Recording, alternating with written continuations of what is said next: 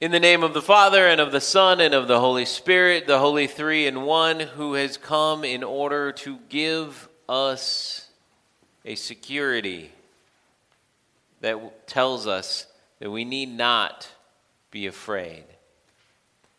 Dear brothers and sisters in Christ, atychiphobia.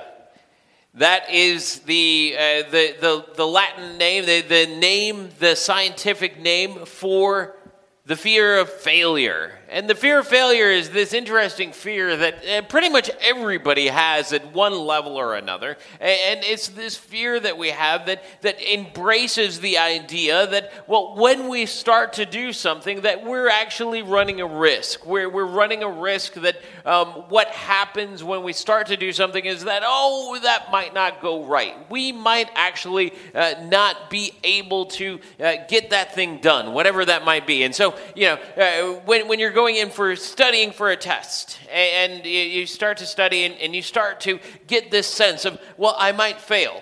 I, I, might fail and, and I might not be studying the right thing. I might not be understanding what it is that I'm supposed to study. Uh, maybe I'm even studying from the wrong book. I had that moment when I was in, math class in uh, high school. And, and uh, what happened there was I had a little bit of a moment where I was sick. And I, I, was sick for a little while during, uh, during high school, for about a week, and I already wasn't real great at math anyway. And, so I, I, started to say, okay, well, I'm, I'm, sick for about a week, but I, have got the book. I, I, know what I can do. Um, and so I, just went through my book, even though I was sick, uh, went through my book and, and started studying from the book and, and, started figuring out, okay, this is the way that this math stuff goes. Well, uh, when I got back, there was a test, and I, I was like, okay, well, I think I've got this. I, I think I, I know this, you know, and kind of enough to get a C, um, uh, which is really, you know, sort of where I was aiming as, as a uh, math student in high school. And, and I, I, got my paper back, and I got an F. And, and I was like, oh, man, bummer. Um, and I started to look at uh, the notes that my teacher had left me. And uh, the, the thing about it was, I, I just started getting more incensed and more incensed all the time because uh, I actually got the right answers. I just had not done it in the way that the teacher wanted me to do it. To which I was like, this is wrong. this is terrible. I got the right answer, lady. And so I went and I talked and, and I said, hey, look, I, I got the right answer and I did this from studying the book. And she said, well, I wanted you to do it this way. I wanted you to do it the way that I taught. To which I said, I was gone. And, so there was something that didn't feel right there. And, it got me into this moment of this sort of fear of failure in math uh, that, I, uh, you know, had before probably, but had even got ramped up even more after that. And uh, because I was always afraid that not only was I not going to get the right answer some of the time, but that I was going to even do it in the wrong way. And that even if I got the right answer, that sometimes if I did it in the wrong way, that that even wouldn't be good enough. Well, that's kind of how we approach the law of God sometimes. Yeah, the law of God, this thing that is uh, elucidated in front of us in the Ten Commandments that, that Kristen read there, that you know, we, we've got this law of God, this, there's sort of 10 things, 10 words is, is the way that the Old Testament really talks about that. And, and these 10 things that uh, we go, okay, these are things that God really cares about uh, for us. And, and they really have more to do with us than they do in a lot of ways with Him. Because uh, God is perfect by himself. God doesn't need rules because, well, he's perfect. He doesn't need rules. But we need rules. And so, God, in watching humanity, watching the children of Israel, he says, okay, I've seen the things that you do wrong and these are the things that you need explicitly stated before you. And, so we, we get these Ten Commandment things, and we get these things that we go, okay, these are the things that eh, are the major subject headings for us to uh, be looking at in terms of our personal righteousness, in terms of our sense of, okay, this is how I live a good life. And the problem there is that a lot of times we can do those things, but uh, we can do them from the wrong perspective. We, you know, we, we can fulfill the Ten Commandments, but we can fulfill them in the wrong way. We can fulfill them out of a, a, a overzealous fear of God.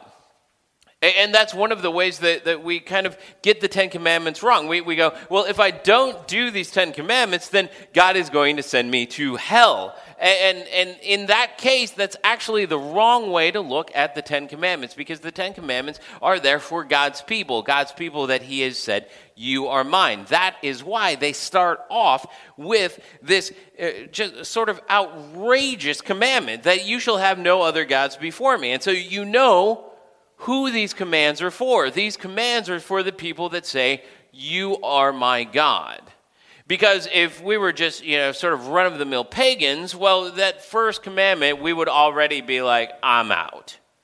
You know, you're not my God, so I'm, I'm not going to do these things. And so, in, in that sense, these are not meant to be sort of terrifying in, in the sense that, that we go, okay, I, am afraid of, of where this will land me.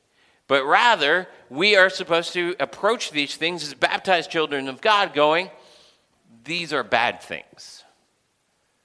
These, these are things that, yes, if I continue to do them, I, I, would probably get thrown out of the family at some level, or I'd probably actually end up leaving the family on my own. But these things, much more, are meant to be sort of ways that we go, oh, we don't really understand how to do this on our own. And so we need God to be clear with us. We need God to give us clear rules, clear uh, dividing lines about, okay, this is what we do, this is what we don't do. This is who our God is, and this is how we treat him. This is who our neighbor is, and this is how we treat that person. And that, that is what then the Ten Commandments are for. But we can do them in ways that are wrong. We can even do them in terms of our own self righteousness. So instead of out of this undue fear of God, what we can do is we can not fear God enough. And, we can say, well, okay, God, I don't really need you now that I've got your Ten Commandments. Thank you very much for that. I'm going to run on these all by myself. And, and that is another way that we get this all wrong. Just like I was getting the math stuff wrong, uh, not doing it the correct way, uh, that, that's a way that we can do this all wrong.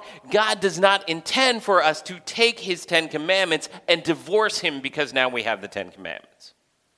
God does not intend for us to take this picture of righteousness and go, Thank you so much now I don't need to talk to you anymore. Now I don't need to pray to you anymore. Now I don't need anything from you anymore. Now that I have this law stuff. And that, unfortunately, is another way that we get the Ten Commandments wrong. Is that we, we get these Ten Commandments wrong because we say, okay, well, God, I don't want to burden you.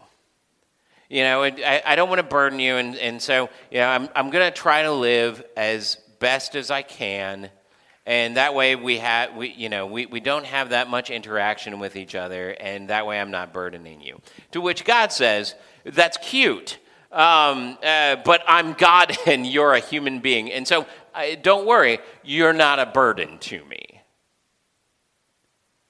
And so we get it wrong in terms of our execution in terms of our intent in terms of how we're doing this which then rockets us fast forward by you know hundreds and hundreds of years into the New Testament, where uh, from the the outside everybody is getting the answer to the equation right.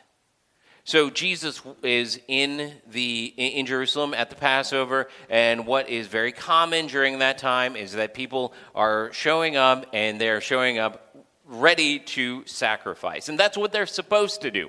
They're recognizing, I sinned. And so, because of my sin, I need to go and I need to go and uh, offer sacrifices in order to do certain things. And, and, and, in order to receive forgiveness, in order to memorialize certain things, that uh, all of these things are correct. But the problem is that, that it's coming about this uh, in a way that is cold and in a way that is Eh, sort of passionless and definitely in a way that's just kind of consumeristic with God. It's, it's saying, you know, God, I'm, I'm going to purchase this forgiveness from you. I, I'm going to do this not really as a sacrifice, but more as a payment. Yeah, and, and there's a difference between those two things. That you know, a sacrifice is something that you do recognizing that that thing that is sacrificed, well, that is only a token of what could have happened to you. That's what a sacrifice is.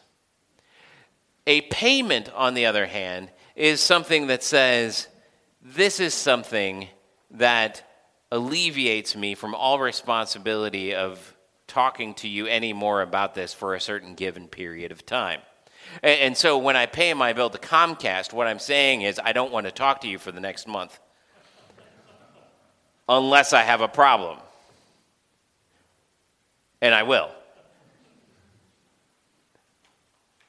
But there, there's that kind of difference there. And that kind of difference is what Jesus is pointing out as he walks into the temple and as he sees what's going on, that there's this consumeristic, transactional thing that's happening with God's law. That people have turned God's law from being something that is about a relationship with God into something that is the exact opposite of that into something that is, uh, God, I need to do these things with you so that I, I, I, can keep myself from a relationship with you. Because, by the way, you know, God, you're kind of hard to have a relationship with every now and again. and, and that is because you are holy and you are bigger than me, and you are beyond me, and all of the things that the psalm that we read for today talks about. That God, you are way too big for me. And so, what I really want to do with the law most of the time is I just want to push you away. Because in that, when I recognize that you have this bigness, have this holiness, have this otherness about you. Well, what I want to do with that is that I want to push away. I want to push away from you because I'm afraid that I'm going to fail.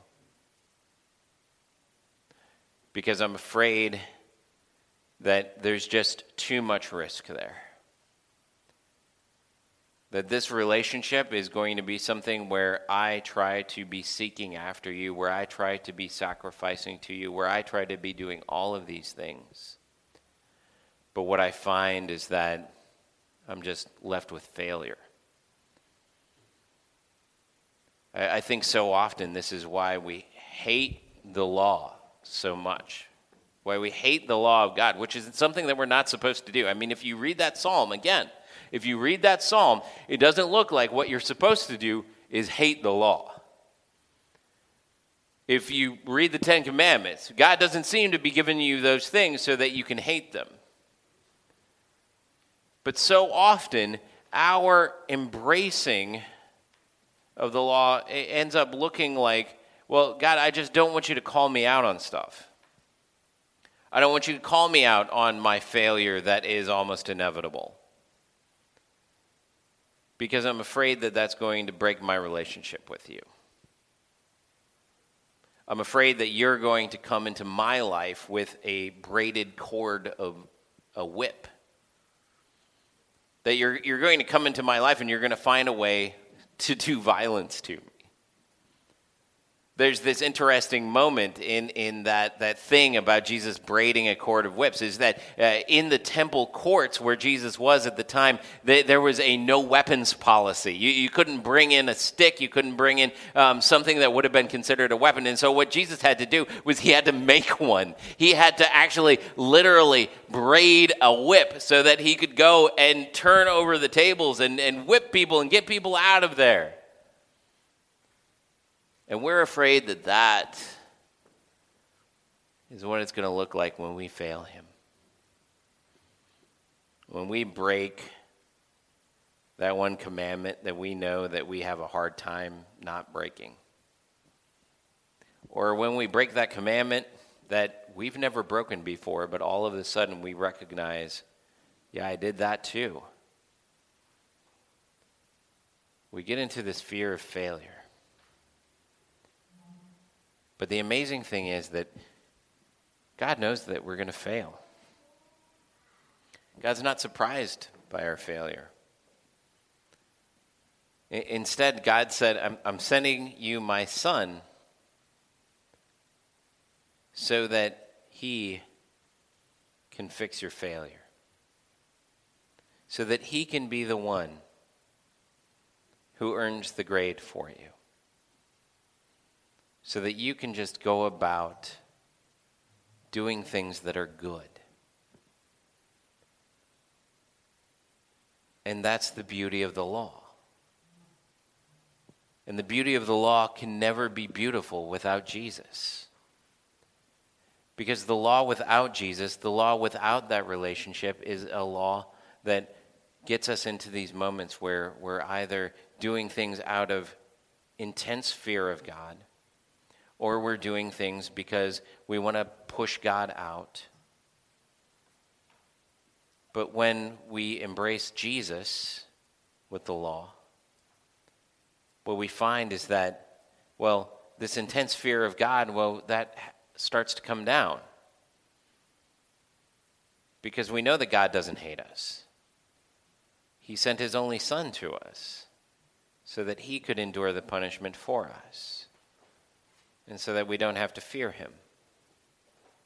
And this fear of, of having a relationship with him starts to go down as well because we recognize that as we come to God and we start to do things, that His expectations for us are not success, but that His expectation for us is simply being. And that's a real word of gospel. That Jesus came into our world so that we wouldn't have to worry about performance, but so that we could worry just simply about being. I mean, it's that moment, if you've ever been in a romantic relationship, when you, you sort of stop worrying about, about impressing the other person it doesn't mean that you're not impressive to that person anymore. It just means that you're not worrying about it anymore. And so, because of that, you can start to be more concerned about simply being with them. That's the moment that we're invited into. A moment in which that fear of failure is gone. A moment in which we recognize that Jesus has committed to us in such a powerful way that he has died on the cross for us so that we would know that there would be nothing that stands in between us and God, not even our failure. And so may you this week do things in which you might fail. And may you know that in those things and in the things in which you succeed, God simply cares about you being with Him for eternity. Amen.